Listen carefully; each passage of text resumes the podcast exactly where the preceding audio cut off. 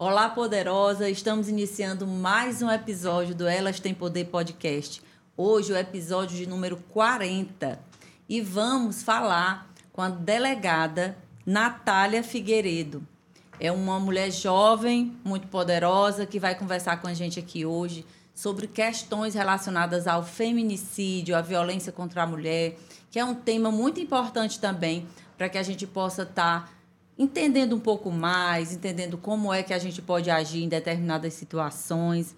E eu vou ler um pouquinho para você aqui quem é a Natália, porque o currículo dela é grande, minha gente. Então vou, eu prefiro ler para não esquecer de nada. Então ela é natural de União, no Piauí. Foi durante quatro anos e meio delegada da Polícia Civil do Estado do Ceará, graduada em Direito pela Universidade Estadual do Piauí, especialista em Direito Penal e em Ciências Criminais, Há cerca de dois anos e meio está como delegada de Polícia Civil do Estado do Piauí. Por pouco mais de um ano esteve à frente da Delegacia de Atendimento à Mulher Vítima de Violência de Campo Maior. Enfim, ela tem várias, vários trabalhos relacionados né, nessa área que a gente vai conversar hoje. E a gente espera poder aqui ajudar você que está do outro lado, você mulher, que de repente pode estar vivendo algum tipo de agressão familiar, relacionamento tóxico, alguma coisa assim que possa ser esclarecida aqui pela delegada Natália, que vai nos ensinar aqui hoje e nos falar um pouco da experiência dela como delegada. Seja muito bem-vinda, Natália. Eu fico super feliz de estar trazendo uma profissional né, tão importante para nós mulheres, que é uma pessoa que está cuidando aí, vamos dizer, da segurança das mulheres é, nesse nesse cenário que hoje não é tão interessante assim, mas que é, impre, é impre, imprescindível a gente falar abertamente sobre o que acontece, entender né, de que forma a gente se protege. E nesse mês de setembro, que é o setembro amarelo, né, existe aí a campanha de valorização da vida, de prevenção ao suicídio. Eu acho que esse tema também é muito importante, porque eu acredito que muitas mulheres até pensam em desistir da própria vida por conta de ameaças, né, de, de, de situações de agressão que elas vivem. Mas seja muito bem-vinda, fique à vontade para se apresentar um pouco mais aí para a nossa audiência e contar para a gente por que, que você é, decidiu, por exemplo, encarreirar aí né, nessa, nessa carreira de, de delegada, né, de polícia, de policial. Conta um pouquinho para a gente aí. É um prazer estar uhum. aqui, é um prazer a gente tratar sobre esse tema tão importante que é a violência doméstica e familiar. Por muitos anos era um tabu, não se discutia, não se falava. Não tínhamos até 2006 uma legislação aqui no Brasil específica nesse sentido. Uhum. É, eu até falo que durante muitos anos é, realmente, tanto para a justiça como poder legislativo, em briga de marido e mulher não se metia a colher. Pois é. Então, quantas mulheres morreram nesse silêncio, né? Que, que ensurdecedor, né? Sim. E que realmente era uma violência que por, por muitos anos era intramuros. Era somente uma questão relacionada ao casal e mais e mais mulheres é, foram morrendo nesse contexto. É, como você falou, né, eu fui delegada no Ceará. Esse mês de agosto eu fiz sete anos como delegada de Polícia Civil ao todo, tanto contando o tempo do Ceará como Sim. aqui no Piauí. Sou piauiense, sou unionense. É, tenho família no Ceará, né? Eu até brinco que eu sou pior, pior será. Uhum. Porque a, a, família do meu pai é cearense e da minha mãe é piauiense, né? Mas nasci e me criei aqui no Piauí. Fui muito feliz no estado do Ceará, um estado que me acolheu, tinha familiares profissionalmente foi fantástico. Eu cresci tanto como profissional como pessoa, mas uhum. aquela história, nada melhor do que a gente estar tá na nossa terra junto Sim. com a nossa família. Então, fui muito abençoada. Eu estou, como você falou, há pouco mais de dois anos como delegada de Polícia Civil aqui no estado do Piauí. Atualmente, eu sou delegada titular do Núcleo Policial Investigativo de Feminicídios de Teresina. É uma unidade policial que compõe o Departamento de Homicídio e também o Departamento uhum. de Proteção à Mulher. É, na verdade, a carreira de delegada, ela me escolheu. Foi, assim, muito, muito interessante, porque é, é, é, a vida é muito, como a gente brinca, é muito louca. Uhum. A gente quer traçar um caminho que a gente acha que é o nosso, aí vai lá a vida e Deus diz: não, o caminho é esse. Sim. Então, na minha graduação, eu estagiei tanto é, é, os dois anos da graduação na Defensoria Pública. Então, quando eu me formei, eu falei: não, quero fazer concurso para a Defensoria Pública. Uhum. Só que precisava da prática de três anos. E a de delegada, em alguns estados, não precisava ter essa prática de três anos. E aí veio o concurso de delegado. Uhum. Eu fui aprovada é, em 2015 para delegado de Polícia Civil do Estado da Bahia perdão, em 2013, para o estado da Bahia. E aí, mas queria ficar na minha terra, né? Sim. E tentei concurso em 2014 para o Piauí, não consegui. Aí veio do Ceará, no final de 2014. Uhum. Fiz prova em 2015, fui aprovada e desde então eu não me vejo em, exercendo outra profissão, sou extremamente realizada profissionalmente. E o mais interessante é que a carreira de policial ela me permite trabalhar tanto a parte repressiva como a preventiva. Então, me sinto realizada profissionalmente. Que bom. E essa importância aí da sua especialização, né, em, em feminicídio, né? É, você foi buscar ou foi algo que também foi acontecendo e você se viu não, isso aqui precisa para eu melhorar lá meu trabalho do dia a dia. Essa busca por esse conhecimento específico, por essa área específica. Né? Eu fui delegada. Quando eu assumi aqui no Piauí, a minha primeira delegacia foi a Delegacia da Mulher em Campo ah, tá. Maior. Então, na Delegacia da Mulher no interior, a gente acaba pegando todas as situações de crimes praticados contra mulheres, uhum. inclusive o feminicídio. Entendi. Aqui em Teresina, nós temos algo mais específico, porque o núcleo, que é onde eu sou a delegada titular, no caso de feminicídio tentado e consumado, vai para a minha unidade. Uhum. Se for outros casos de violência doméstica familiar, vai ser distribuído de acordo com a região aqui. Nós temos a, a DEAN que é a Delegacia da Mulher Centro, a Sul, Sudeste e a Norte. Mas em Teresina, se tiver feminicídio tentado ou consumado, vai para mim. Entendi. E é um tipo de investigação muito específico, sabe, Francisca Carmen? Não é uma coisa quando você é, por compor o DHPP, a gente também faz local de crime em outras situações. A gente uhum. vai para local de crime, ou seja, ocorreu a morte violenta, tem que ser feito o isolamento. Então, minha, minha unidade, ela vai para todos, inclusive quando são mortes violentas de homens. Sim. E eu te digo, a, pers a perspectiva de gênero, que é que norteia justamente a, a, um local de crime de morte de mulher no contexto de violência doméstica familiar, ela é extremamente é, importante, porque a gente tem que ir com um olhar diferente. Geralmente, uma mulher que é vítima de feminicídio, você vê a, o ódio no qual o, o agente ele praticou o crime. Então, você vê que muitas vezes ele tenta desfigurar o rosto da, da vítima, você tem que. É, é como eu te disse, é uma, uma, um tipo de, de morte, de violência muito diferente das outras. Que você tem que ir, inclusive, quando você não sabe a autoria, você analisar como foi que foi encontrado o corpo dessa Sim. vítima. Para a gente partir até, inclusive, para um suspeito. Para né? identificar se foi um crime por feminicídio, né? Isso. Né? Porque o feminicídio, ele é tanto uma morte, a morte da mulher no contexto de violência doméstica e familiar, como na situação de menosprezo ou discriminação pelo fato de ser mulher. Uhum. Então, existem feminicídios que acontecem que não existe uma relação de, de parentesco, mas foi praticado porque por um crime de ódio, ou seja, praticado porque eu vejo a mulher como de som menos importância, uhum. como um objeto. E nessa investigação, quais são assim os principais desafios que você, né, como delegada nessa vivência toda, você já já enfrentou ou que qualquer profissional dessa área que vai fazer, por exemplo, essa investigação, quais são os desafios os maiores?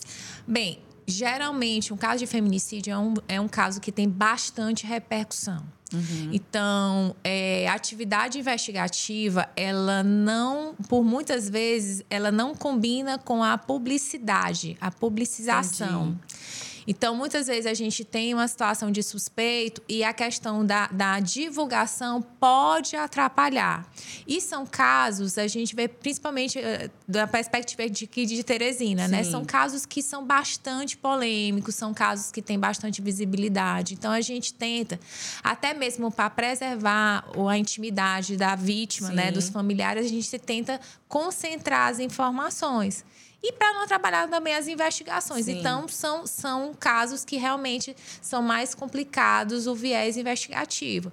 Fora a questão também, tipo, a, a família está sensibilizada. Sim. Você imagina numa investigação você ter que ouvir uma mãe que acabou de perder a filha, a filha que acabou de perder a mãe. Então, a gente tem o viés da investigação, ou seja, a, o polici a, a cabeça do policial para entender o que aconteceu, aconteceu, como aconteceu, e também ou localizar o autor, identificar o autor. Mas a gente também tem que entender que a gente está lidando com seres humanos. É. Então a gente vai estar tá tratando de, de situações tristes e sensíveis com pessoas que estão sensibilizadas. Então eu acredito que esses sejam os principais desafios que a gente vem enfrentando nesse tipo de investigação. Sim. E você, como delegada e como essa mulher que tem que estar lá nesses locais e tal, é, a parte emocional, como é que você trabalha isso? Quanto isso te impactou no início? É, se hoje ainda impacta muito? E como você faz para, naquela hora, né, ser a profissional e não deixar que isso interfira até na própria saúde né, emocional sua? A gente não consegue se blindar 100%, uhum. porque somos seres humanos, não somos robôs, é então. Mas, é, te sendo muito sincera, eu tento me concentrar no caso. Ali tá, eu preciso resolver da melhor forma possível, o mais rápido possível. A família espera isso de mim, da uhum. minha equipe. E se eu me envolver emocionalmente, é, além do que, porque não tem como a gente acabar não se Sim. envolvendo, além do que é permitido, eu vou atrapalhar o meu trabalho e a investigação. Sim. Então, por mais que seja difícil você chegar numa cena do crime e ver uma mulher desfigurada, né, no sentido da violência, a questão do, de uma. Já peguei caso, por exemplo, que a vítima era uma criança, porque o núcleo.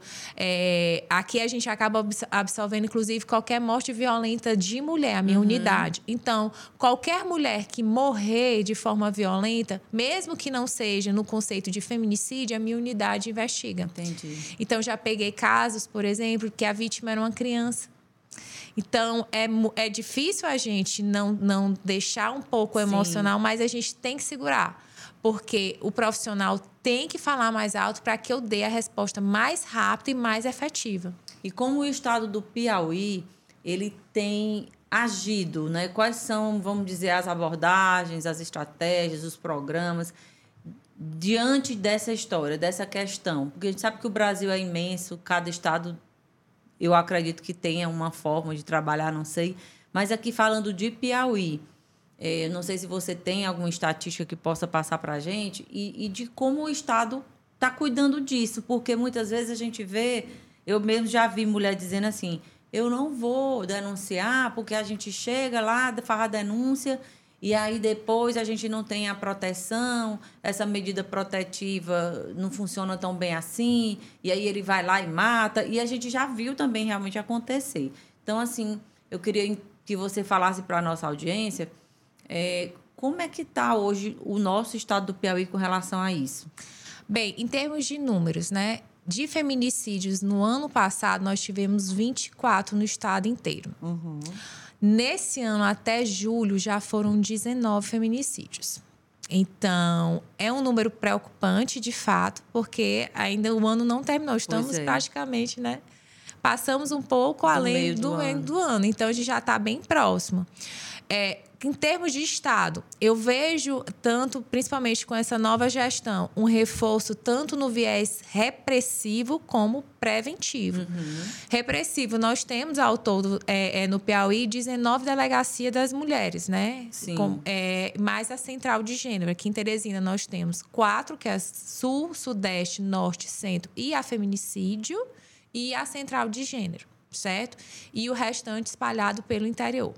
Então, é, a gente sabe que ainda em termos de estrutura, e isso não é uma, uma particularidade do Piauí, uhum. o Brasil como um todo ainda carece um pouco as delegacias de estrutura, de efetivo, né? Mas eu vejo uma preocupação que está vendo por parte do governo do estado no reforço nós temos, além da Polícia Civil atuando, por parte do Estado, a Patrulha Maria da Penha. Uhum. Em termos de município, a guarda municipal, que tem uma patrulha nesse sentido. E aí a questão, como você, me, você falou, das medidas protetivas, é necessário o reforço nesse patrulhamento, porque não basta ter uma decisão judicial que diga para a mulher, olha, ele não pode se aproximar, Sim. mas se eu não tenho uma estrutura de monitoramento, papel por papel não vai proteger a mulher, certo?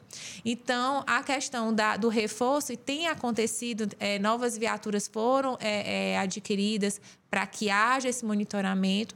E aqui no Piauí, inclusive, foi criado, justamente nessa nova gestão, uma Secretaria das Mulheres, a Secretaria Estadual das Mulheres. Então, nós temos uma secretaria específica que vem justamente também tratando essa parte preventiva. Uhum. Por que, que é importante a preventiva? Eu só sei que eu estou sofrendo violência doméstica familiar quando eu sei o que é violência uhum. doméstica familiar. Então, a divulgação dos tipos de violência, violência física, psicológica, psicológica, moral, patrimonial, sexual. Sim. Você imagina quantas mulheres sofrem violência sexual? E não sabem, é. porque acreditam que o fato de tá, estarem de marido querer é, fazer é uma obrigação do casamento. É. E não é. Qualquer relação sexual não consentida é estupro. Pois é. Então, o, o conhecimento, eu, isso eu tenho levado para minha vida profissionalmente. O conhecimento liberta e salva vidas. Sim. E aí, no caso, o, o Estado, essa Secretaria da Mulher que você falou, é, tem programas, tem programações de palestra, tem algum sei lá, algum local que essas mulheres podem ir para para ouvir alguma coisa ou para pegar uma orientação ou vocês vão até determinado local? Como é que isso acontece? Essa questão da educação, de passar essa informação, né? Se existe assim algum algum local aqui em Teresina que essa mulher possa ficar, é, ser acolhida realmente, para não ter o perigo desse marido, desse, sei lá, namorado, seja quem for, encontrar essa mulher? Existe uma estrutura mínima? Olha, eu acredito com relação a abrigos, é, eu acredito que ainda não temos. Eu acho importante, sim, ter, ter esse abrigo, principalmente no sentido de, por exemplo, uma mulher que saiu da, da, da de casa, muitas né? vezes ela não tem para onde ir, não né? Para onde é que vai? Então, é, eu não sei em termos de estrutura se existe um abrigo uhum. ou, a, ou deve haver uma casa de acolhimento. Uhum. Isso realmente, essa informação né, deve vir através da secretaria. O que eu vejo que ela vem realizando é justamente essa questão: palestras, uhum. o ônibus lilás, que ele acaba rodando o estado inteiro. Então, no ônibus lilás, existe essa parte da, da, da conscientização, existe a questão do acolhimento dessa mulher, inclusive juridicamente, que é uhum. é algo muito importante, entendeu? Então, vem se trabalhando tanto a parte repressiva como a parte preventiva. Sim. E realmente, como você falou, a necessidade de abrigo para essas mulheres, para que elas sejam acolhidas, é de suma é, importância. É demais, porque, gente, não adianta. Como é que essa mulher, ela, às vezes, tem filhos, às vezes não. É, é, depende até financeiramente desse homem. Ou mesmo que, que não dependa, mas às vezes o dinheiro ali contado, Sim. ela não tem condição de sair para um outro lugar, de alugar uma outra casa. Então, é, é importante a gente aqui, como a audiência que está do outro lado, né? Vão aí compartilhando aí esse episódio, deixe seu comentário, é, deixe sua curtida, seu like. Por quê? Porque é importante a gente espalhar essa mensagem, né? Para que mais pessoas tomem conhecimento de tudo isso que está acontecendo, de, do que já existe, do que precisa melhorar. E nós também, como cidadãos, né, buscar de alguma forma contribuir, porque são mulheres, são vidas e não adianta, né? Não adianta eu saber que eu tenho um número para eu denunciar, mas eu não tenho um lugar para eu ir me abrigar. E a gente sabe que isso não é tão simples assim, né? A gente sabe que existe toda um, uma burocracia e tal, mas, assim, principalmente é, os governantes do nosso país, né? A gente está falando do Piauí, mas do nosso país como um todo. Realmente colocar atenção nisso não adianta ficar só falando, né? Em época de campanha, Sim. que eu vou fazer isso, que eu vou fazer aquilo, é, e não dar prioridade, porque quando a gente quer genuinamente resolver um problema, a gente encontra um jeito. Sim. A gente encontra uma solução. Então, nós, como mulheres que estamos aqui, né, falando para mulheres, é, falando dessa história de despertar o próprio poder. Então, a mulher que passa por uma violência, um relacionamento assim, essa mulher ela está totalmente desacreditada de Sim. si mesma, ela não sente força, ela não. Então ela precisa de um apoio. Quantas vezes a gente mesmo na nossa vida passamos por algum momento assim que a gente está mais para baixo e que chega alguém e dá um apoio, dá um norte, né, dá, sei lá, alguma coisa. Sim. E aí a gente toma aquele fôlego e continua.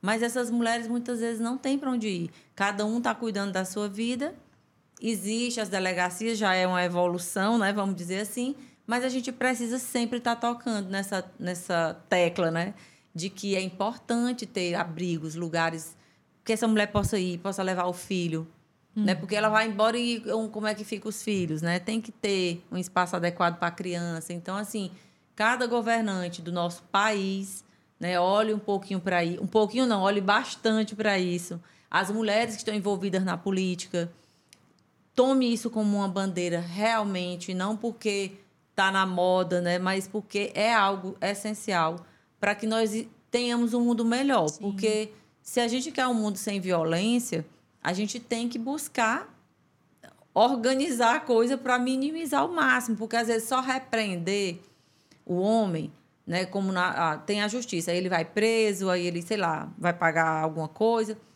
Mas e cadê a educação desse homem?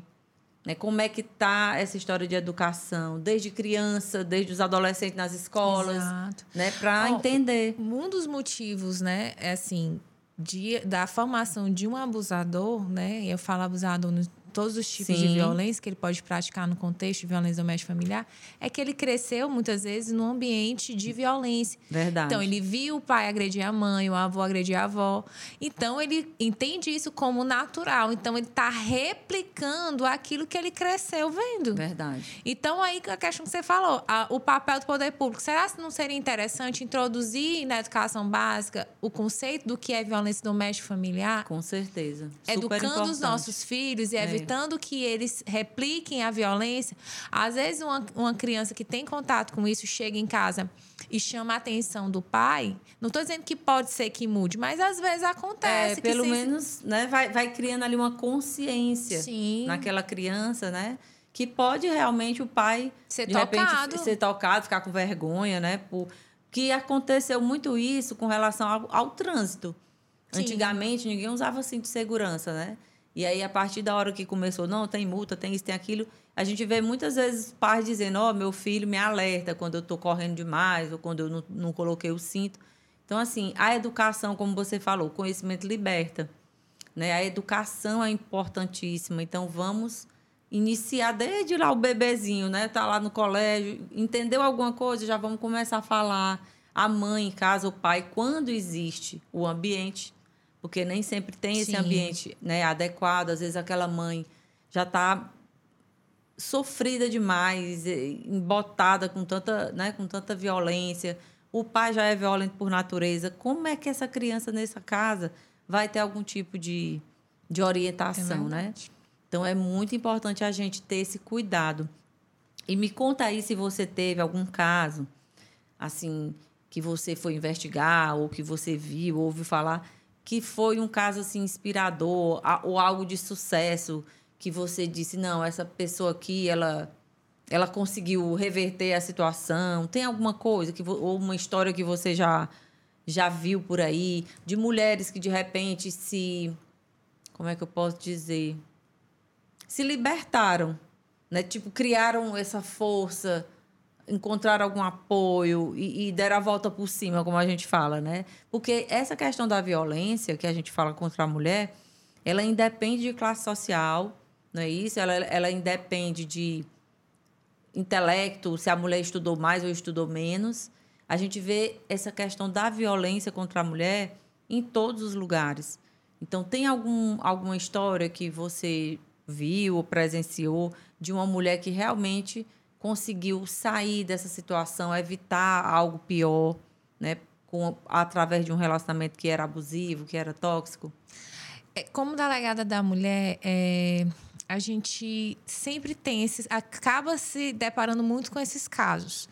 A mulher que chega pra gente, Francis Carmen, geralmente ela tá destruída, não somente, eu até falo, a, às vezes a chaga da alma, ela dói muito mais do que a chaga da pele. Verdade. Então já peguei um caso, por exemplo, que a mulher ela estava destruída emocionalmente. Ou seja, ela já tinha sofrido, ela nos procurou pela agressão física, porque muitas ainda acham que é somente a física a única forma de violência doméstica familiar. Sim. E conversando com essa senhora que há anos, há anos, ela era simplesmente violentada fisicamente e psicologicamente. O abusador, ele é tão cruel que ele destrói o psicológico da mulher e incute nela a ideia de que ela não teria vida sem ele, sem né? ele. Você, assim, justifica como é que uma mulher ela é agredida, ela é humilhada e ainda continua, e continua com a pessoa. É isso. porque, como dizem os infelizes que falam isso, é porque ela gosta de apanhar? Pois é. Não e às é. vezes a gente mesmo que é mulher julga, né? Às vezes a gente diz assim, meu Deus, por que essa mulher não larga esse homem?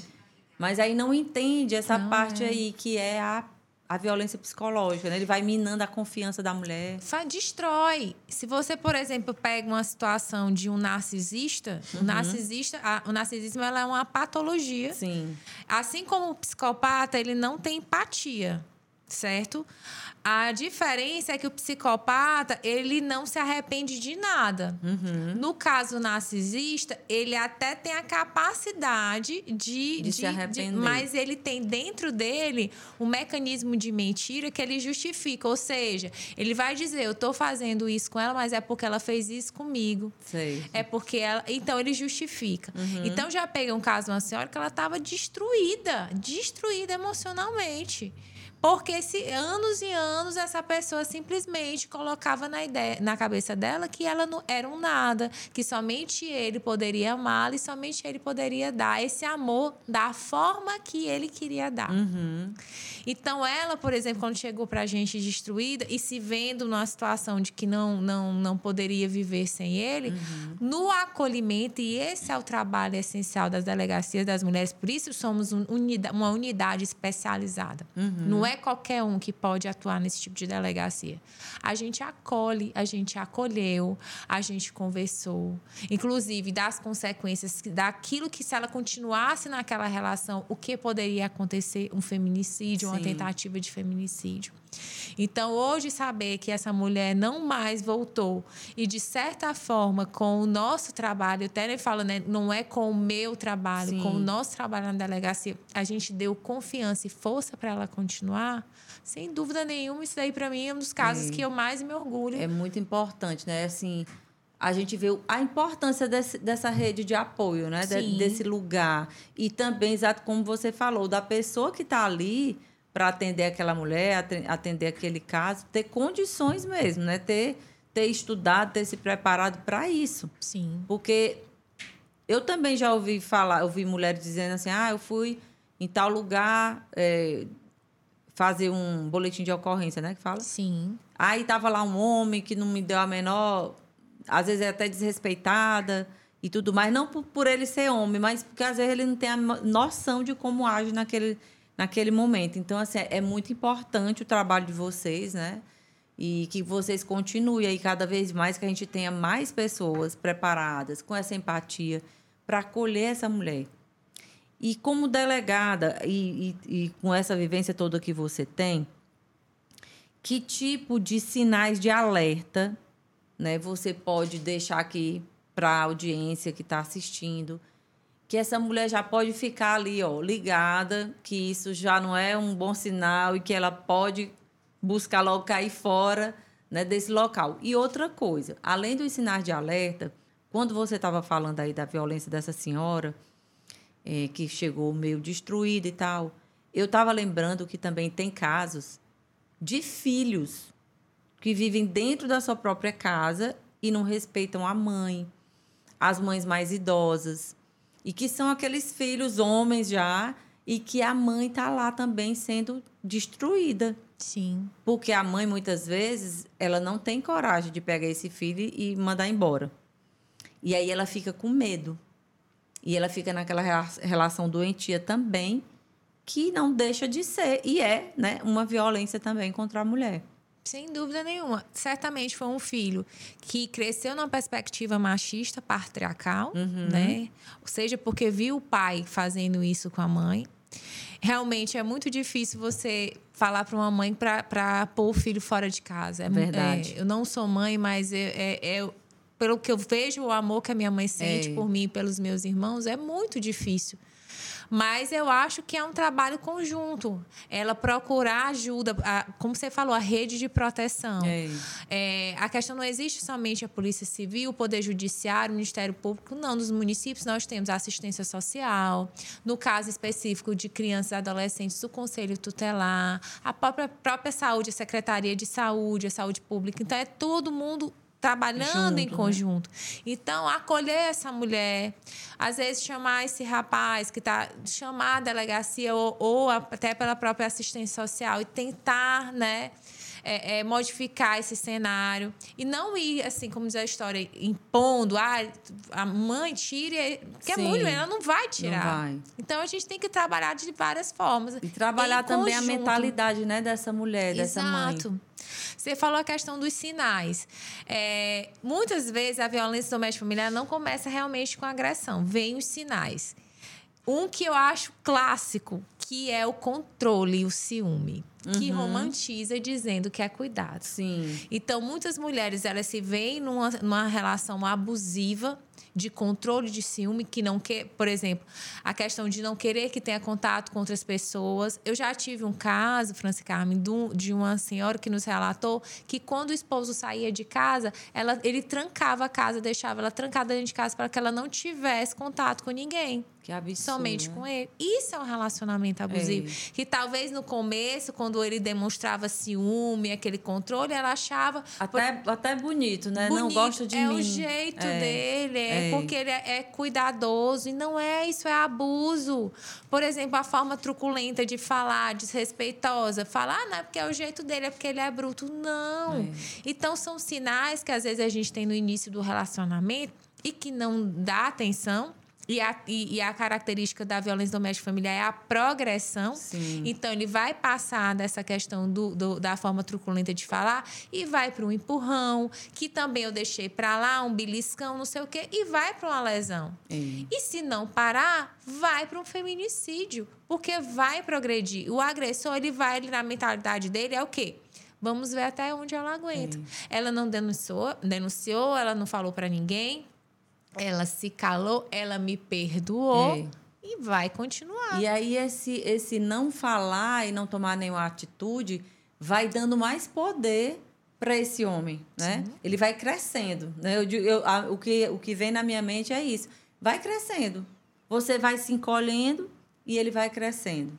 É isso em, em, todas as, as classes sociais eu vejo, né? A gente vê acontecer. Sim. E por isso que eu, eu levanto muito essa bandeira, né? Da, do elas têm poder, desse poder interior que a gente tem, porque nós mulheres precisamos, homens e mulheres, mas falando aqui nesse, né, que a, a nossa audiência é mais feminina, a gente precisa muito cuidar da nossa mente, né? Conversar com pessoas que possam nos ajudar, ter essa rede de apoio para nos fortalecermos, porque quando a gente perde essa autoconfiança do nosso próprio valor, Sim. aí a gente dá poder para essas pessoas fazerem isso. E começa com aquela menina novinha lá que está namorando, né? Aquele, aquele namorado que nas entrelinhas ele ele fala uma coisinha aqui para desmerecer ela. Sim. Aí ela diz que, sei lá, arrumou trabalho tal, aí ele desmerece aquele trabalho, diz que aquilo ali é muito pequeno, que não tem importância. É ele só querer que ela faça as coisas que ele quer. Ah, vamos viajar para o lugar que eu quero, né? Vamos fazer isso desse jeito. Então, são sinais que, que esses agressores, como você fala, é, dão a todo momento e que muitas de nós mulheres, é, nessa história de ser mais romântica, de ser mais isso, vai se põe numa caixinha. É. Até fala assim, é uma caixinha que ela se põe para encaixar naquilo que ele quer para ela. Isso. Então, relacionamentos infelizes, incompletos, só com, mas satisfaz só uma das partes. Sim. E a outra se diminui. Verdade. Então, vejo muitas mulheres que têm oportunidade de crescer. Eu já vi situações de mulheres que, quando passa, terminaram o relacionamento, simplesmente tornaram-se gigantes. É. Porque se diminuíam para poder satisfazer o ego de uma pessoa. Exatamente. Que não Porque vale a acontece pena. muito, a gente vê muito quando esse homem é inseguro, né? E esses valentões, no fundo, no fundo, eles são altamente inseguros. Exato. Eles, eu digo muito que eles se acham nada. Só que aí, para eles se acharem alguma coisa, aí eles vão diminuir a mulher que está ali do lado Sim. deles. Porque o homem realmente inteligente, o homem seguro de si, ele vai apoiar essa mulher, ele vai levantar essa mulher, ele vai elogiar essa mulher, ele vai querer né, que essa mulher faça aquilo que ela gosta, que, que dá prazer, que faz sentido para a vida dela. E o pior, assim, que a nossa sociedade, ela incute tanto, assim, na mente das mulheres a necessidade de estar com, com alguém... homem, verdade. Que acontece que você acabou de falar. É, a gente acaba se diminuindo.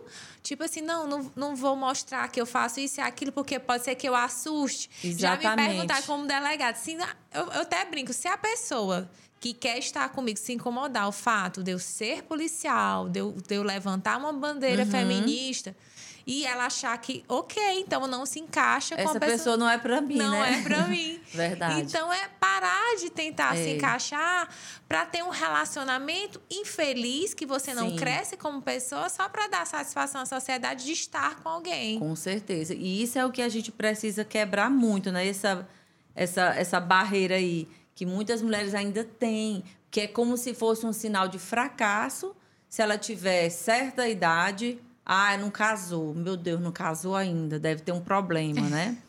É, ah, essa menina não para com um namorado.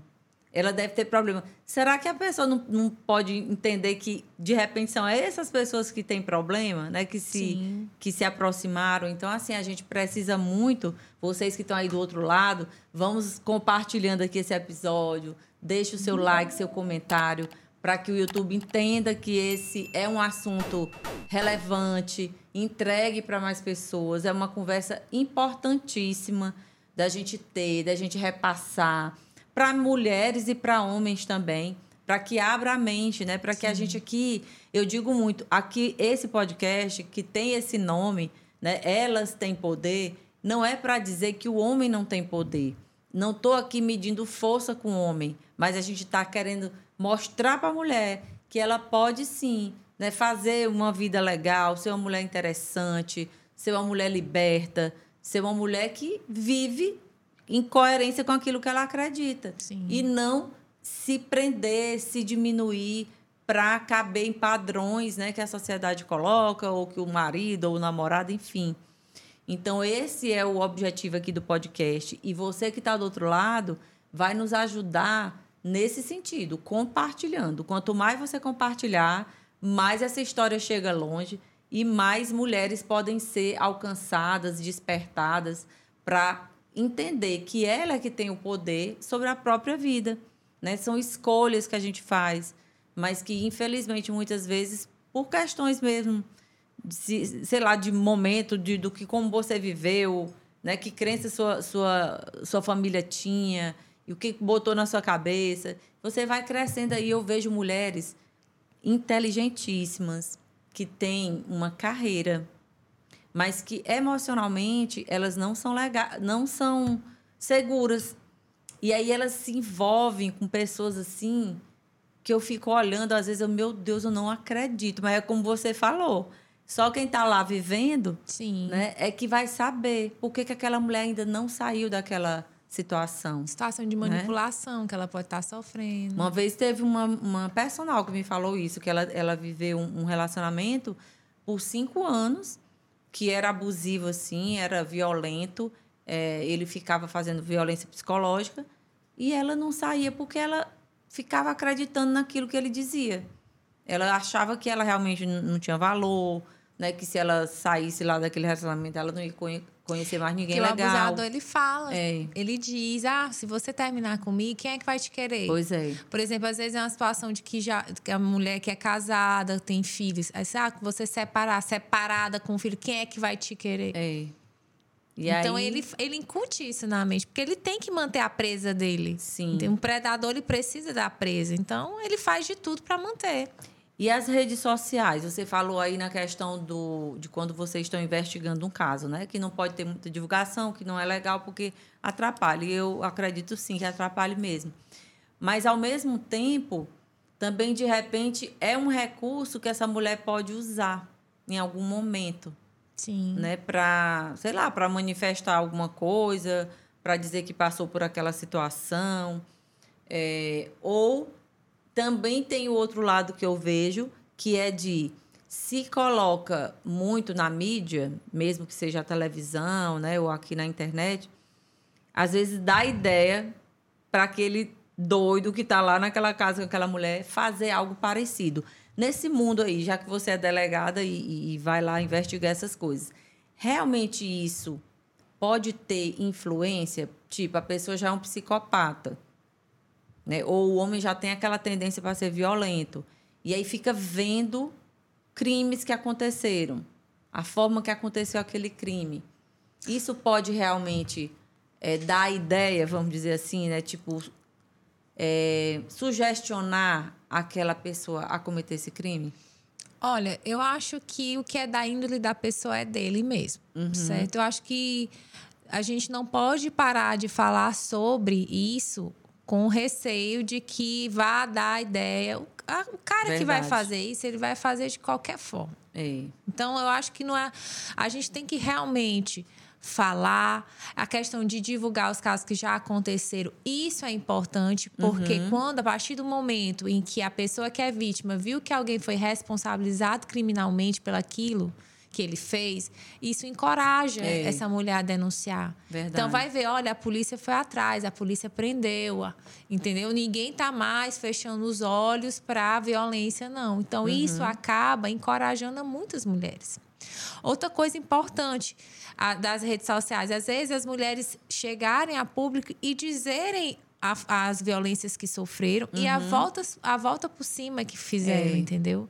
Então isso também encoraja muitas mulheres a dizer um basta. Verdade. Mesmo que não denuncie, mas eu não quero mais, cada É. um pro lado e sigo minha vida. Uma vez eu quis fazer um trabalho voluntário, tipo roda de conversa, com mulheres né, que, que passam por essas situações. E aí eu convidei uma psicóloga, amiga minha, para a gente fazer esse trabalho. E aí ela falou: olha, Francis Carmen, eu vou te dizer, é muito, é muito difícil a gente conseguir, porque elas têm vergonha. Isso que você falou aí, né? É, às vezes elas estão ali, na, elas não vão falar. Ela me dizendo. E aí eu eu parei com, com o projeto, né? Mas assim, eu acredito que as redes sociais nesse sentido, como você falou, uma mulher ir lá e dizer, olha, aconteceu isso e eu dei um basta e hoje eu dei uma volta por cima, realmente ajuda e encoraja, como você falou. E, e esses trabalhos de de uma como se fosse uma terapia em grupo, Sim. né? Uma roda de conversa onde aquela mulher tivesse aquele local seguro para falar, né, sobre as questões dela, sobre o que, que ela está vivenciando ou que já vivenciou. Você sabe me dizer se tem algum algum trabalho parecido aqui no Piauí? Alguma coisa assim, nesse sentido? Você fala em questão de, de rodas Tipo de. um, lo- um local que a mulher fosse mesmo. Sabe, não tem os alcoólicos anônimos? Aham. Algo parecido com relação a, a esse tipo de. Olha, França, eh, se tem, eu desconheço. Uhum. O que eu vejo muito trabalho, principalmente sede de municípios, é a atuação da rede de proteção à mulher. Uhum. Isso eu senti muito forte, por exemplo, em Campo Maior, que foi a cidade que eu trabalhei como delegada antes de assumir aqui em Teresina. Então, era uma rede em que, a partir do momento que tinha a situação de uma mulher, a gente agia no sentido de acolhimento. E aí a gente fazia a questão de ciclos de palestras, justamente, não era um- uma roda, um, uma- um Várias- lugar específico, Aham. mas existia com uma certa periodici- pe- é, Periodicidade. Isso, a realização dessas, dessas palestras. Sim. Zona rural. Gente, é muito importante você levar o conhecimento, pra, principalmente para as pessoas que têm a menor poder aquisitivo. Sim. Então, uma mulher da zona rural é mais humilde, ela Sim. tem a vivência dela é mais a questão de casa, então ela acaba desconhecendo as formas de violência.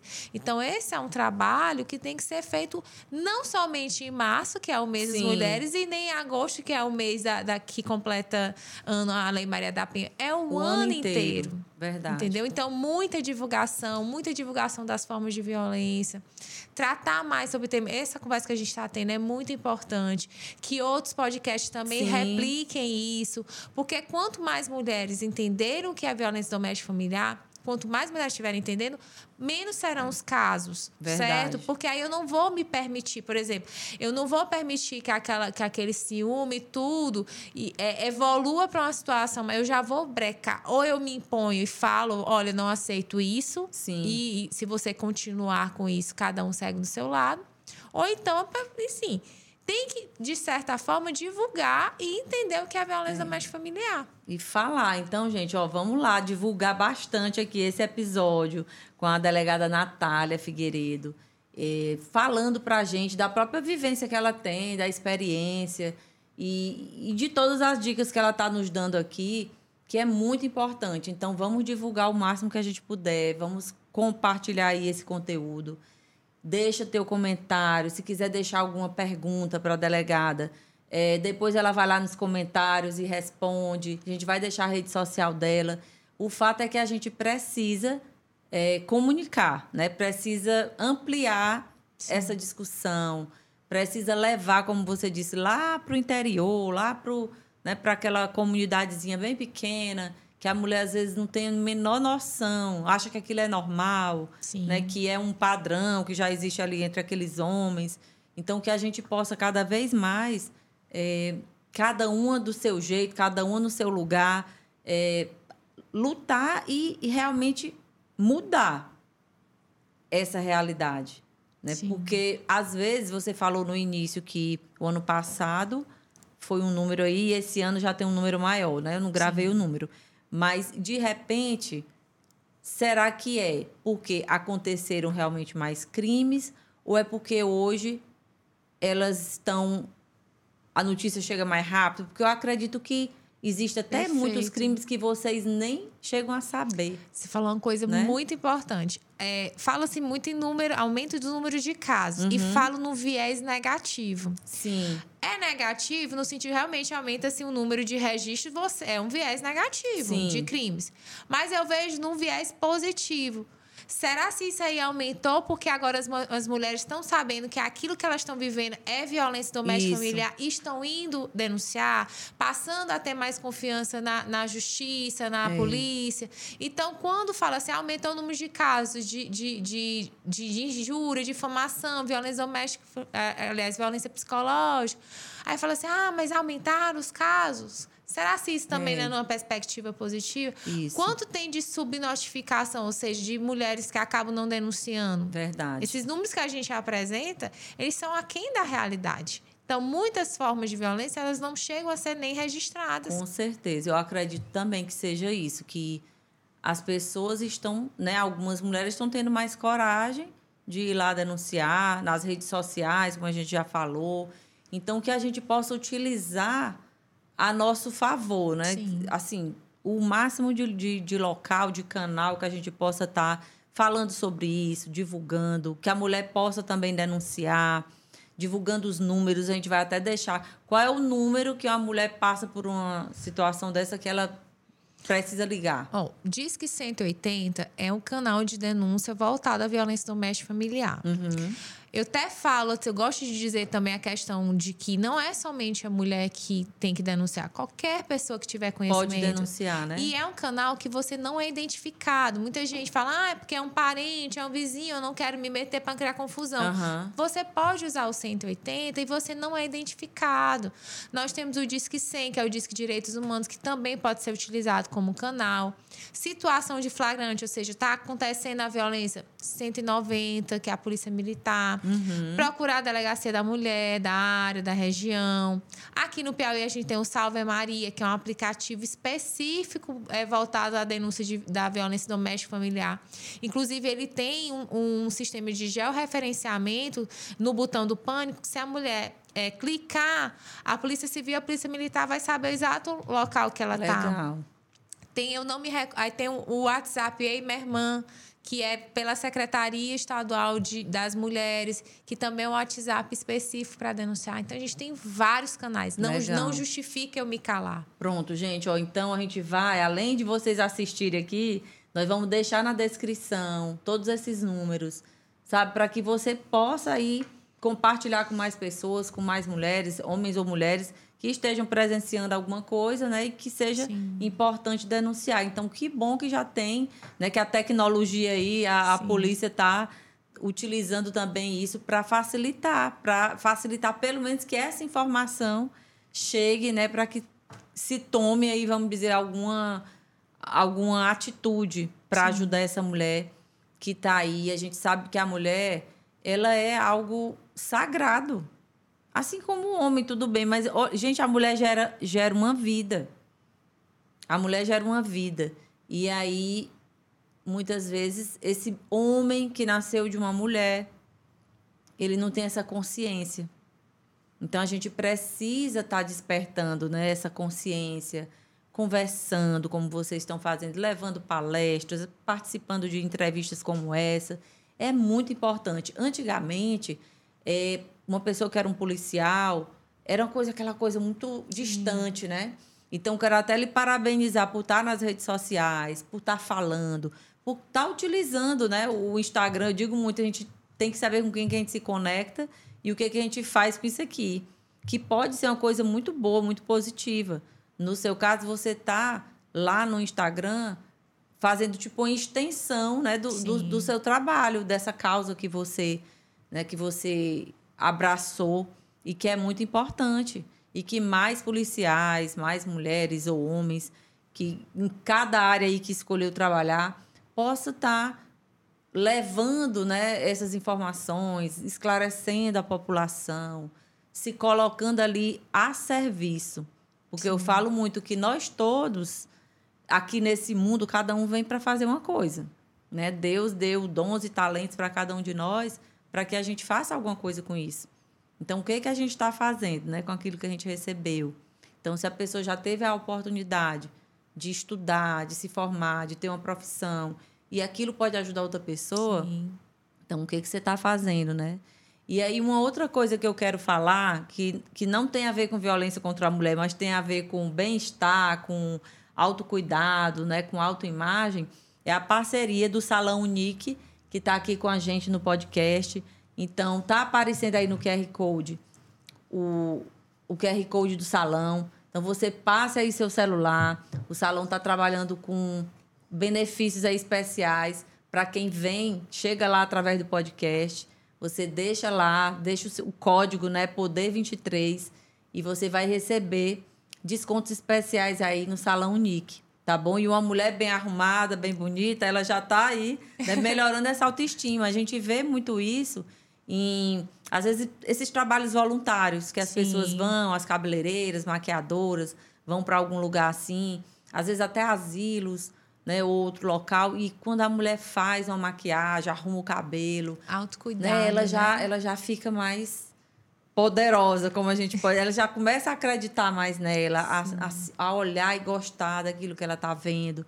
E embora muita gente ache isso bobagem, mas às vezes é um recurso importante para aquela mulher sair daquela zona de escuridão que ela está. A autoestima né? dela, né, que já tá que tá abalada, destruída, ser, né? Isso. Um passinho nessa escada. Então é como eu disse, cada um de nós dentro da nossa né, do que Deus deu para a gente como dom e talento, profissão, a gente pode fazer. Então, o Salão Unique, ele pode estar tá ajudando aí, de repente, uma mulher que pode ir lá pagar, nem todas podem, mas tem aquela que pode, que está também assim, Sim. se sentindo para baixo, se sentindo menos, né? Então, a gente vai utilizando todos os recursos que tem aqui na Terra para ajudar, né? Para nos ajudarmos e realizar algum trabalho assim. No caso, o próprio podcast, eu digo muito que é um lugar, um canal de cura.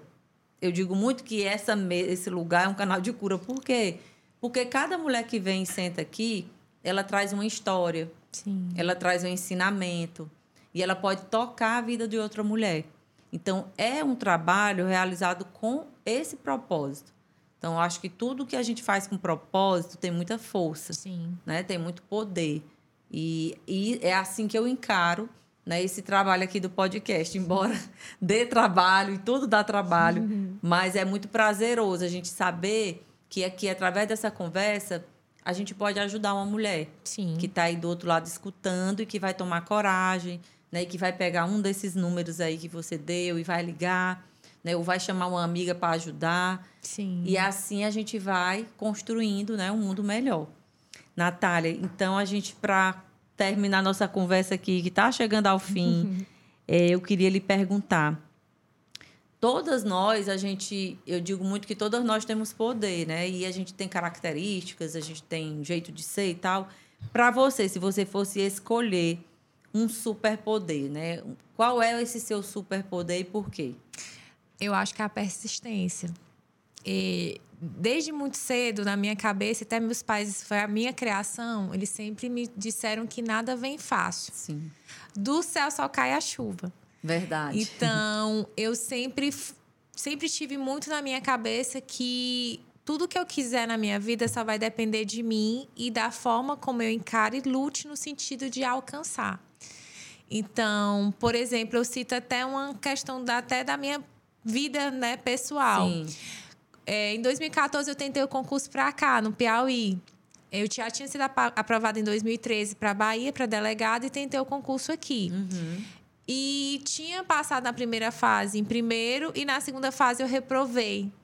Então ali meu chão caiu, porque era a chance de eu ficar no meu estado. Eu era muito grata a Deus ter, por ter passado na Bahia em 2013, mas eu queria ficar perto da minha família. E eu tive que levantar a cabeça, logo saiu o concurso do Ceará. Uhum. E aí dei, tipo, dei a minha, meu momento de choro, mas eu sabia, eu tinha que persistir, eu tinha que continuar. E aí passei para o Ceará e fui quatro anos e meio. E quando veio em 2018, eu fiz concurso para cá de novo. E passei em primeiro lugar. Que então, legal. É, isso para mim na minha vida, eu tenho muito orgulho de dizer isso, porque foi a Natália persistente que não Sim. desistiu, que fez com que estivesse aqui eu aqui na sua frente contando essa história, contando né? essa história e assumindo uma delegacia importante como é a delegacia de feminicídio na capital. Entendeu? Então, tudo isso é fruto justamente daquela que não quis existir. Muito que bom. sabia que o sonho só dependia de, primeiramente, a Deus, claro, Sim. e depois da minha força de vontade. Muito legal, muito legal esse seu superpoder, gente. Olha, você tá vendo aí, e eu acredito muito nisso, né? É por isso que eu falo que toda mulher tem poder. Porque quando a gente acredita e a gente faz, paga o preço, né? Que você pagou com certeza muitas e muitas horas de estudo, né? Muita coisa. Então é assim, gente. É, todas nós podemos realizar nossos sonhos. Às vezes, como você disse, não é naquela hora que a gente quer, do jeito que a gente quer, mas vai chegar coisa boa. Se a gente Sim. persistir, né? Se a gente acreditar que a gente consegue, que a gente é capaz. E para isso é só fazendo, um passo de cada vez, né? Todo dia. Muitos parabéns aí para você. né? É muito legal a gente ver essas histórias, porque inspira mesmo outra pessoa. Tantas pessoas hoje em dia que estão aí estudando para concurso e às vezes se desanima quando vê, não, tem muito concorrente, tem muita gente. Tá, mas você sabe se esse tanto de gente está estudando mesmo, né? Está fazendo o que precisa ser feito. Faça a sua Até parte. Bem, você precisa só de uma vaga. É, faça a sua parte, faça né? Faça a sua parte. Natália, para você, o que é uma mulher poderosa? É uma mulher que se ame em primeiro lugar. Verdade. O, o amor da outra pessoa, ela deve ser encarada como um complemento que te faça bem, mas que não seja essencial na tua vida. Então, uma mulher poderosa é aquela que sabe o poder que tem e se ama pelo que é e não pelo que o outro acha que ela é. A partir do momento que ela se vê assim, ela é capaz, inclusive, de amar outra pessoa. Sim. A gente só a, a, gente só consegue ter a capacidade de amar alguém se primeiro a gente nos, a gente amar. Se amar, nós, né? É, se amar. É verdade. Então a mulher poderosa é justamente aquela que se conhece, que se ama, que se valoriza, que não permite que qualquer coisa entre na sua vida. A gente não pode aceitar qualquer coisa. Verdade. A gente tem que aceitar aquilo que nos faça feliz. E se vier uma outra pessoa que complemente, nos faça bem, não nos, nos complemente. Sim. Ok. Mas se não tiver naquele momento, continua te amando, continua se cuidando, sabe? E sendo a sua melhor companhia, né? É, e sua melhor versão. Isso. Então, essa para mim é uma mulher poderosa. Poderosíssima mesmo. Poderosíssima essa mulher. Então, Natália, deixa pra gente uma mensagem final para as mulheres que estão assistindo a gente. O que você gostaria de deixar, né, que essa mulher que está assistindo esse episódio captasse assim de essencial nessa nossa conversa? Bem, a gente trouxe muitas coisas, uhum. a gente conversou sobre muitas coisas, mas a questão, acho que de importa a gente deixar assim bem batido é a questão da violência doméstica Sim. e familiar não se permitir é, viver esse tipo de situação e não se envergonhar. Eu vejo algumas mulheres falando, eu não falava porque eu tinha vergonha. Quem tem que ter vergonha é o agressor, Verdade. não é a vítima. Então, em minhas palestras, por exemplo, é, eu ouvi alguns relatos de mulheres que viviam e deram basta e eu dizia, eu sou extremamente fã de você. Eu falava assim, eu tenho muito orgulho uhum. da tua história. Eu até brincava também, se arrependeu de ter saído, ela jamais, hoje eu sou feliz. Então, se você vive uma situação de violência doméstica familiar, ponto um, não se envergonhe. Ponto dois, põe um basta. Uhum. Se ame, se cuide. Como a gente bateu, acabou de dizer, não permita que qualquer coisa se encaixe na sua vida. Uhum. E tenha força. É, é o que eu mais falo assim: siga em frente, a vida continua e a outra coisa é justamente se ligar aos sinais. Sim. Então, não deixar que uma determinada situação que a gente menospreze, ache pouca coisa, evolui e acabe né, chegando a uma situação até mesmo irreversível, como é o caso do feminicídio. Verdade. Natália, pois eu quero agradecer demais aqui né, a sua disponibilidade é, de estar aqui com a gente conversando. Sei que você é uma mulher super ocupada, mas assim, é muito importante é, essa sua participação aqui nesse podcast, que tem esse nome, né? Elas têm poder para levar essa mensagem mesmo para mais mulheres. Então, te agradeço demais. E para você, e continue, né, assistindo nossos podcasts. É, sabe? Quando quiser voltar também, a casa está aberta para você. Porque quanto mais a gente falar sobre isso, melhor, né? A, conscientizar as mulheres. E para você que está aqui com a gente até agora. A gente agradece demais a sua audiência. Pede que você divulgue ao máximo essa conversa aqui, esse bate-papo. Lembrando, né, como a Natália disse, não tenha vergonha de denunciar. Quem tem que ter vergonha é a pessoa, o cara lá que está fazendo a agressão. Então vamos denunciar. A gente vai deixar aqui os, os canais de denúncia. E na próxima quinta-feira a gente se encontra no mesmo horário para um outro bate-papo com outra mulher poderosa, para te ajudar a despertar aí o seu poder, porque todas nós temos poder. Um grande abraço e até a quinta.